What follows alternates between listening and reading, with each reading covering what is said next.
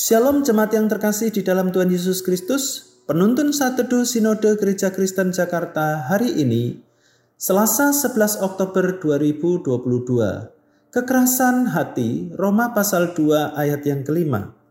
Tetapi oleh kekerasan hatimu yang tidak mau bertobat, engkau menimbun murka atas dirimu sendiri pada hari waktu mana murka dan hukuman Allah yang adil akan dinyatakan. Sebuah tanah yang keras tidak akan mungkin dapat dibentuk sesuai dengan keinginan sang penjunan. Tanpa melalui proses, maka tanah yang keras akan tetap menjadi tanah, tidak akan menjadi sebuah bejana yang indah dan bermanfaat. Sekeras apa pun tanah akan dapat menjadi sebuah bejana yang indah dan bermanfaat jikalau tanah itu melalui proses pembentukan hingga tanah itu menjadi lembut dan dapat dibentuk dengan mudah oleh sang penjunan. Roma 2 ayat yang kelima berbicara tentang ciri orang yang keras hati, yaitu dirinya tidak mau bertobat dan tidak mau mendengarkan Tuhan.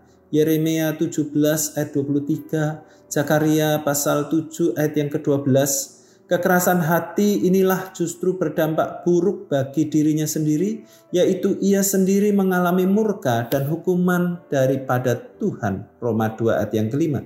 Oleh karena itu, marilah kita tidak lagi mengeraskan hati kita dengan kerendahan hati menerima teguran atas kesalahan kita. Yeremia 17 ayat yang ke-23.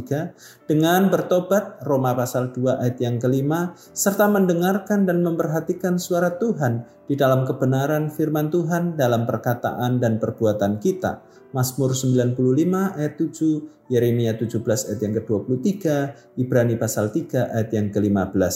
Kekerasan hati pada kebenaran adalah sebuah kebodohan terbesar yang hakiki. Tetap semangat, Tuhan Yesus memberkati.